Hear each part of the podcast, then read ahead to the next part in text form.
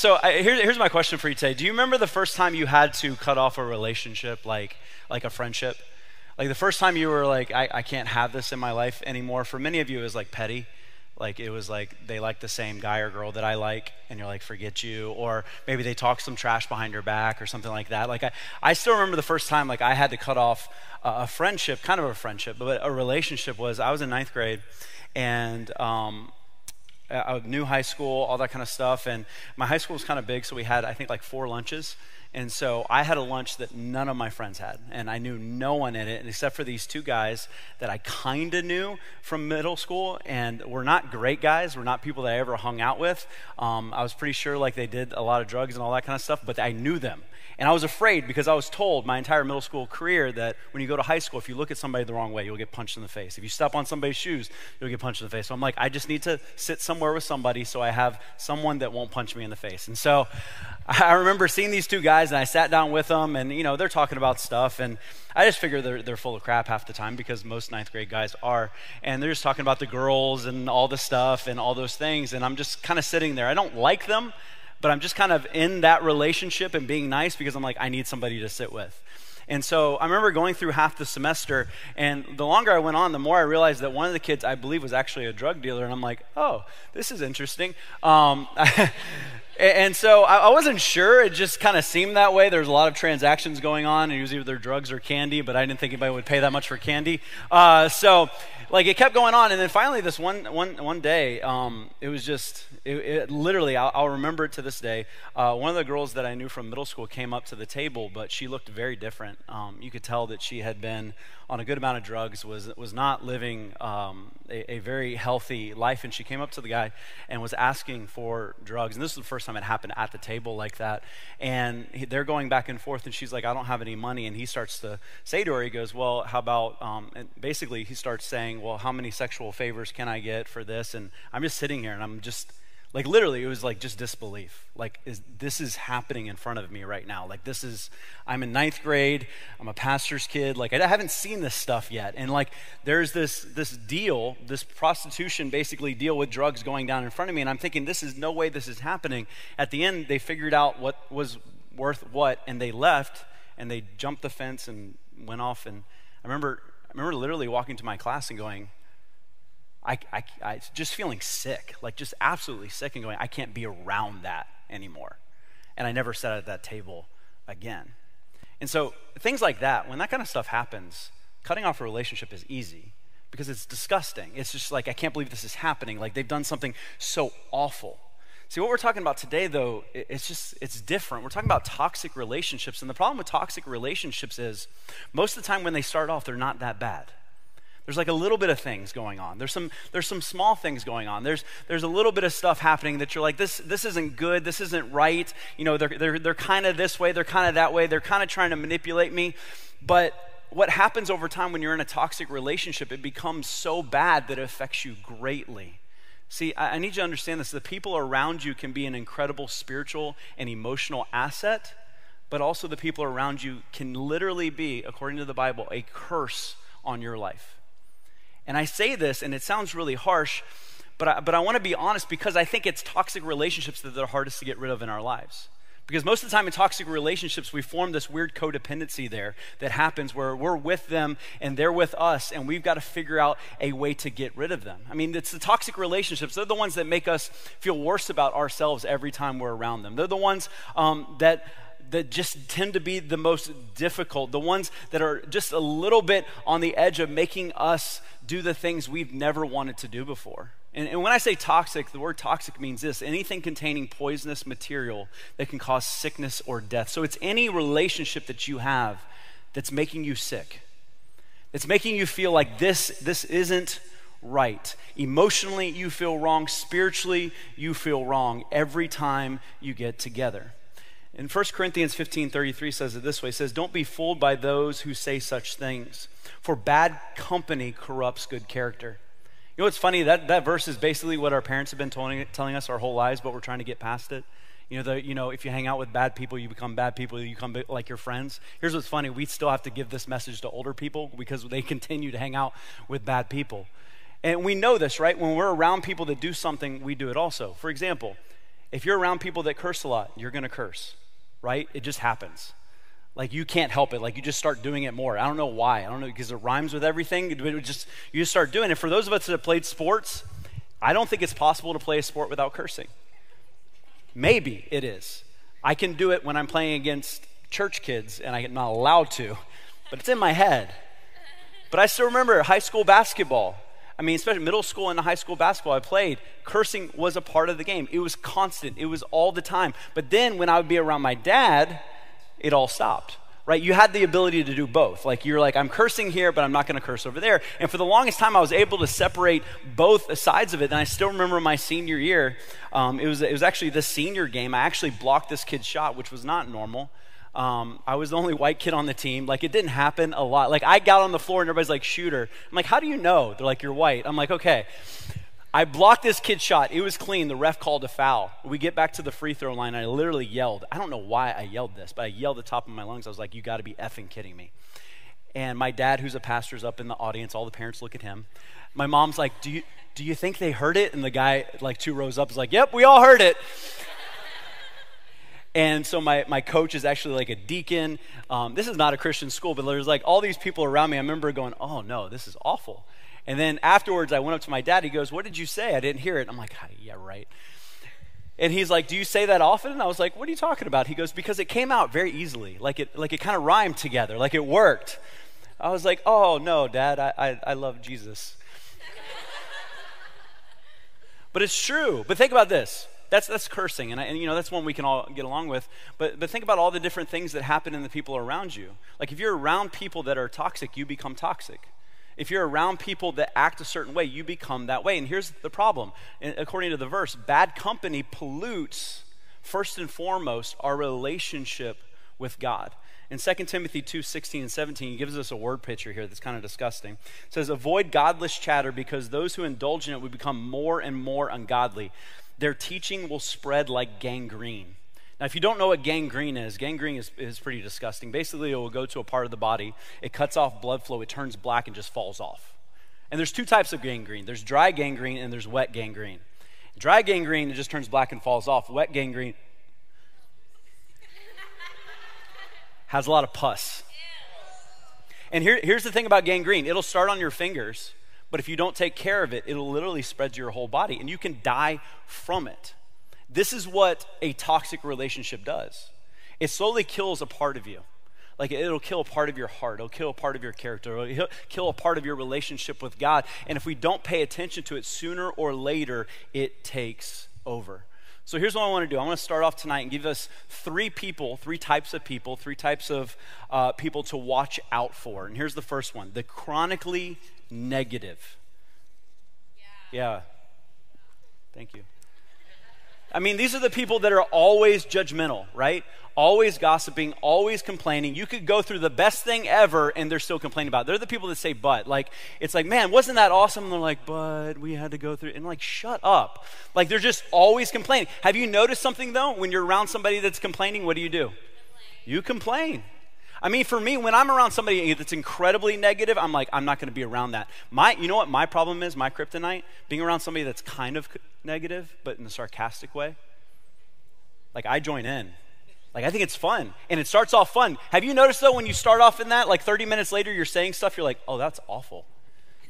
Why did I say that?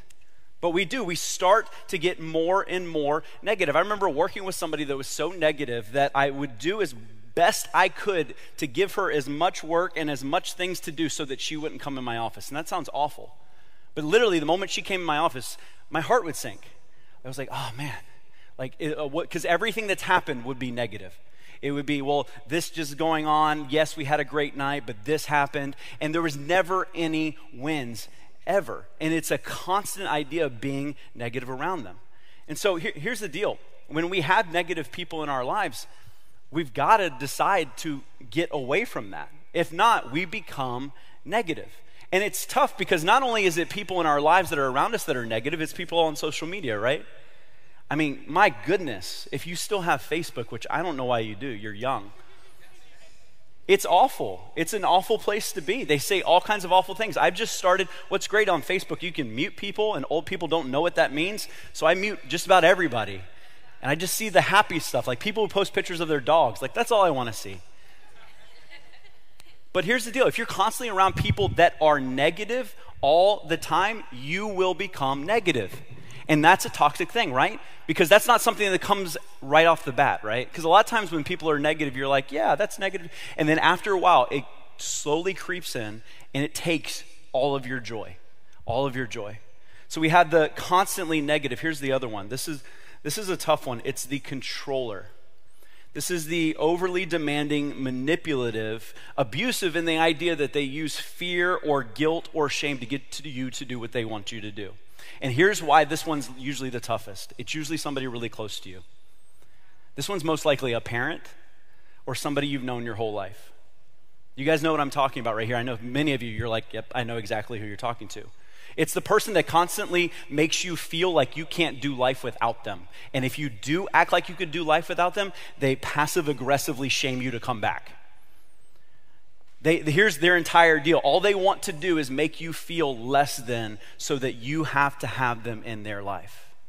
This is the hardest one to deal with because these are the ones that tend to know you the best, know your triggers, know the buttons you can push, and you absolutely need somebody else in your life to show, hey, that's a problem. That's not normal. That's not healthy. And it's an incredibly tough thing to do is to move beyond those people. And here's the last one. This one always sounds funny because it sounds like like if a Christian movie made a superhero movie, this would be the villain. It's the tempter. It's like some girl in a short skirt or some guy in a swimsuit that's down to here with the V muscles going on. Like, I don't know. Settle down. Here's what I mean by the tempter. We always go to the sexual side. Here's what the tempter does. The tempter always brings you back to the things that you used to do that you don't want to do anymore. Not just sexual. I mean, it's everything. It's the people that are like, hey, come on back. This is fun. Hey, come on back to what you used to do. They're like, hey, come back to the party. Come back to the club. Come back to this situation. Come back to this relationship. You know you shouldn't do it, but they are always there. And here's what's crazy. They are always there when you're your weakest. Like, it's crazy how it happens. It's like they sense it, or they're just stalking you on Instagram. But they're always there when you're your weakest. It's always that time when you're sitting in bed and you're like, man, I just want to have someone. And that's like the ex all of a sudden texts in. You're like, oh, there's someone. Right? It's the moment that you're down and the wrong set of friends calls up and says, do you want to hang out? We're going out and doing something. I mean, here's the deal. All of us are trying to change something, right? I mean, we tend to try to get better. What the tempter does in our lives is it tries to constantly bring us back to where they are. And many times the reason they want to bring us back to where they are is because they don't like the fact that we're going ahead. And yes, a lot of this is an ex. A lot of times this is somebody that you've had a hard time quitting in your life. And here's what I want us to understand in this. When we talk about toxic people, because I'm going to talk about what we do with them. And it can sound harsh, it can sound tough. I want us to get this. Here's the reason we deal with toxic people is because we prioritize our spiritual health. We prioritize our spiritual health. And here's what I mean by that. If we want God to use us, if we want to be the Christians that everybody wants to see, if we want to be the people that absolutely care and love for other people around us, we must care about our spiritual health. It's literally the aircraft analogy. You know, when the cabin loses pressure and the masks come down, what do they always tell you to do? Put your mask on first. Why? Because I can help other people without my mask on for as long as I can hold my breath. But if I put my mask on, I can help people constantly. Guys, that's the same thing. When you prioritize your spiritual health, you're purposely putting yourself in a position where you will have a constant flow from God because you're close to Him, so you can help as many people as possible. The problem is many times that means setting up things in place or moving people away from you. And when I say away from you, the first thing we should always do is this. I think we're so quick to cut people out. Let me say it this way. Let's set healthy boundaries. Healthy boundaries. Depending where you are in your life is where you set the boundaries. Depending on what you just came out of, what you're going to do. I I mean, it's always interesting to me because I always have the person that just left the life and his friends want him to go back to the life, and they're always like, well, Jesus hung out with everybody. Yes, he did, and he's Jesus. But here's the other side, and I think we miss this so many times. Yes, Jesus hung out with everybody, but he also chose his closest 12 friends, people that would help him. And then you see constantly in the Bible, Jesus going away to do what? To pray, right? To God. So what did Jesus do all the time? He spent tons of time in prayer. He spent a lot of time with guys closest to him so that he could be mature enough and strong enough to spend time with everybody else. Does that make sense? Look, if you don't have the 12 around you, or actually not even the 12, if you don't even have the 3 around you that care about you, that love you, that are a good influence, you're not going to be able to handle the other. So there are times where we set up boundaries. We go, you know what, I'm not going to go there because I can't deal with that. And when people go, well, that's not the Christian thing to do. Yes, it is. Yes, it is. I mean, here's what's interesting. Even in that moment, if you have those people close to you, here's what's so important. When you have those people close to you, you also want to make sure that they continue to do the right things and they can check you in it. I mean, Jesus at one point, Peter told Jesus that he's not going to do something, and Jesus rebuked him and said, get behind me, Satan. Like, that's harsh. Like, you could have just said no, right? Like, that was harsh. Why? Because he wanted him to understand, look, this is what God wants to do. You're off course. Let's bring it back right now. I mean, we set boundaries. You say things like, look, here's the deal. I'm not going to be around if you act that way. I'm not going to go to these places. I still love you. I still want to be your friend, but I'm not going to do those things anymore. And I think we've gotten away so much from being honest and truthful with the people around us. I think we'd rather just cut it off or just go forward with it. I mean, here's what we're supposed to be. We're supposed to be sharing truth and love. If we're people that just share truth, it's abrasive. If we're people that just share love, which I think most of us tend to be in that way, it's wrong because we don't tell them the truth. We just tell them that we love them. If we share the truth and love, it allows them to grow at the same time. Here's the truth. If you don't share the truth, if you just share love, you care more about a person's presence than you do their heart. You care more that they're near you than you do care about them growing. So if you've got a problem with alcohol, you're like, I'm not going to put myself in that position, and you tell them the truth. If you have a problem with feeling lonely and vulnerable, you block people in your phone. You're like, I can't deal with this right now. And that's incredibly hard to do because now, like, you break up with somebody, you can't just, like, block them on your phone. You have to block them on every freaking social media site. And then you have to make your account private so they don't make another account so they can stalk you and DM you. It's just like, it's crazy. But you need people around you to help you in those things so you don't continue to go back to it. So you set healthy boundaries, healthy boundaries. See, I'll say it this way, and I'm gonna hit some of you right now because many of you have this. A lot of you have fallbacks. Here's what I mean by that. You have the person that when you're lonely, they'll make out with you. No. Never. Or you have the people that you'll go do something with when you feel, distant. You have the people that are there just in case. And the problem is every time you get to that point, you fall back. So you're never actually moving forward. See, if you don't put the boundaries in, then you're never going to actually move forward. It's not 2 steps forward, 1 step back. It's 2 steps forward, 3 steps back every time. We can't have those fallbacks in our lives. So here's what I want us to get. We're going to set healthy boundaries. We're going to be honest with the people around us. And I've got to make sure we understand this before I go to the next point. If somebody who we've set boundaries with doesn't respond to it, and I'll be honest, many of you in here probably have never actually set boundaries. And so you'd rather go to this next point. If they don't hear the boundaries, if they don't respect the boundaries, then there are times where we just have to cut people off. That is not the first step. That is not what we just go to. But there are times in our lives where we have to cut people off because they are constantly toxic. Now, what I'm not talking about here is just burning bridges. I don't know why, but some people, I see people in this mood all the time. They just get to a point where they're like, I'm just going to screw everyone. I'm cutting everything off. But we had a family member, Chrissy and I, who was going a little bit crazy, which all families have that crazy person. Some families have multiples. And she put on Instagram, basically, may the bridges I burn light the way.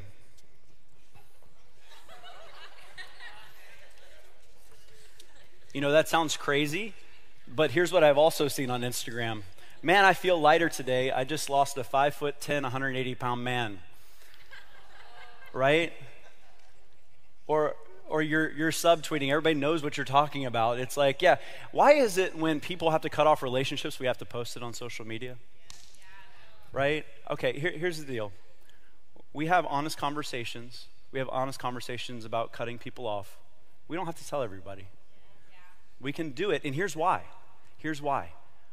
The hope is one day we can have that relationship again. The hope is one day maybe it will be restored. I mean, the biggest example that Christy and I have found is in family. It's amazing how everything just happens at once in family. Christy was going through the process of healing. Some of you guys know her story. She had some sexual abuse in her past, and finally had told us about 5 years into our marriage, and so she was trying to heal. At the same time, her family just blew up.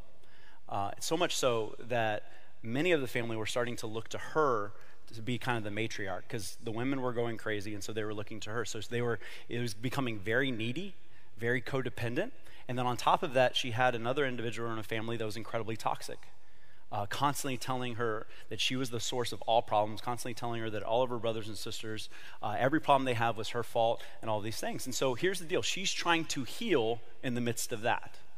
So what we had to do was this. We set boundaries with the needy people. You had to set boundaries with the needy people, and we cut off the toxic person, not for life, for about 3 years.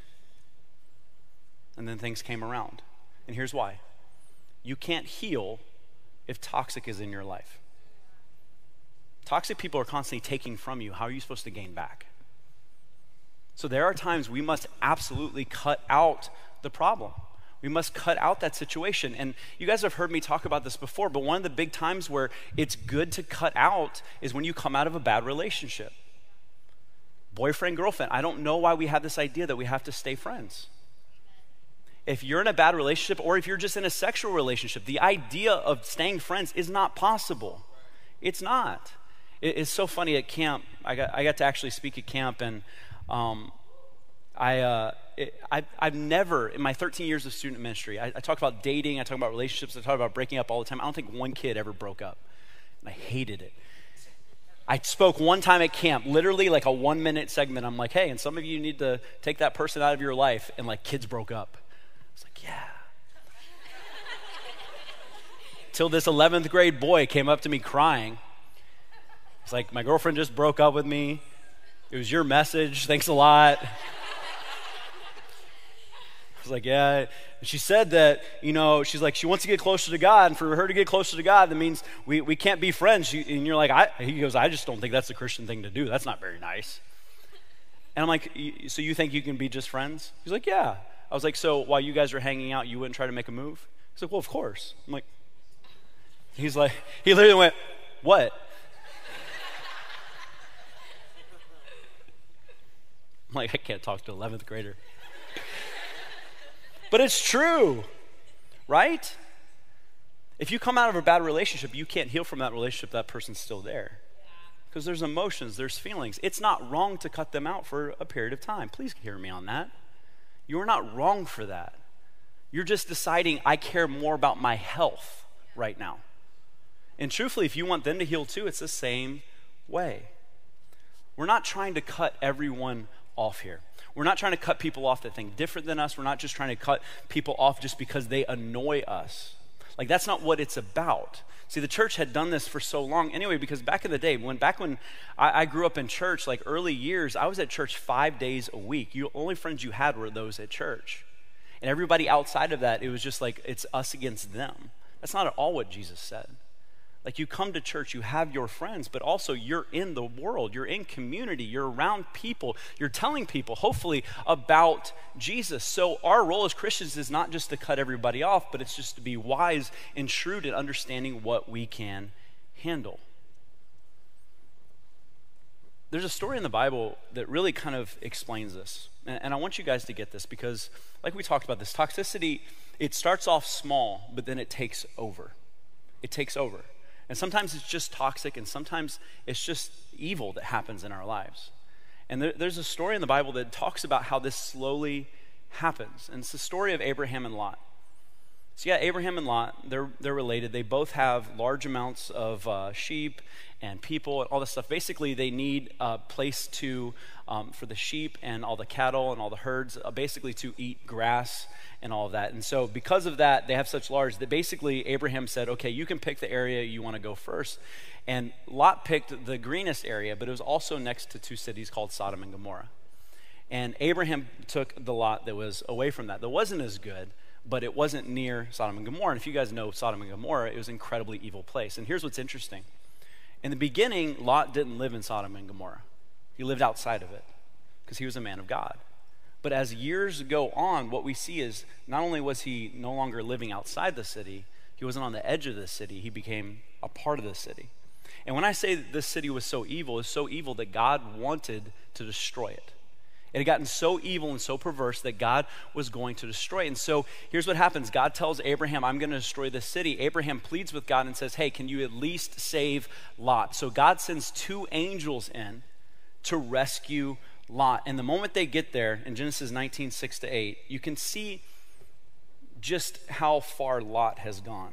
It says, Lot went outside to meet them, the angels, and shut the door behind them and said, no, my friends, don't do this wicked thing. Basically what had happened is the angels that come in, this horde of men came up and they said, we want to have sex with these men. And it says, look, this is his response. Not, don't do this. I have two daughters who have never slept with a man.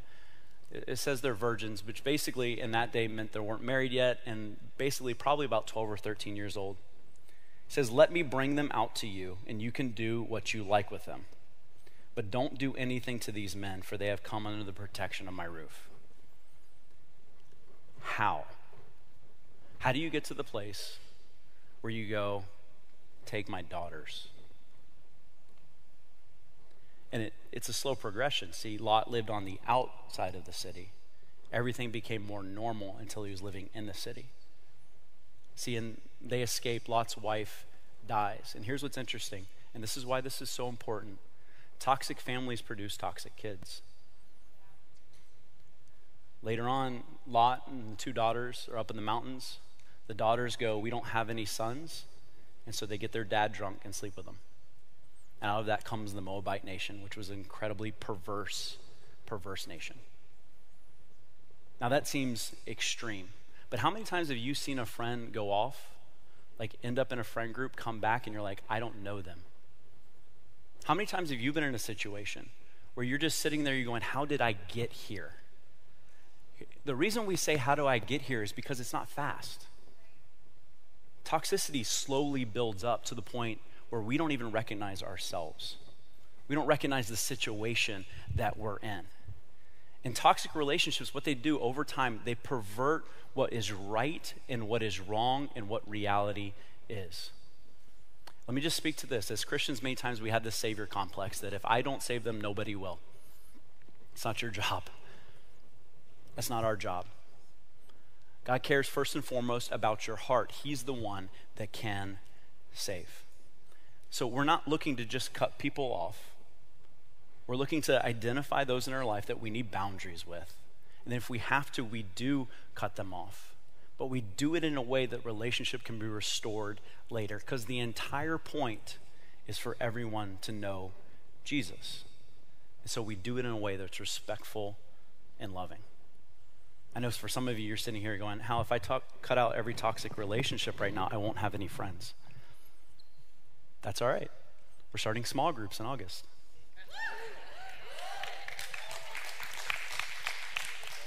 And so you go to a small group and you go, hey, anybody want to go out Friday night? And a couple people go out with you Friday night. There's your friends. It's that easy. You're like, oh, I'm not saying they're perfect. They're just friends. You just need some people there to talk to so you don't go back to the dumb ones. And we develop friendships and we develop people around us so that the people around us are actually bringing us up, not pulling us back. Yeah. All right, let's pray. God, I thank you so much for who you are, God. I thank you that you're a God that loves us so much, that you're a God that wants the best for us. God, I pray you help us have incredible wisdom right now as we figure out what we need to do in a lot of our relationships. God, I pray you give us the wisdom to set good boundaries. And God, I pray that you give us the wisdom to cut off those that we need to cut off. But God, I pray that we do all of these things in a loving and caring way. God, please allow us to master speaking truth in love so that we can be honest and bring other people up as they bring us up. God, we thank you for that. In Jesus' name I pray. Amen.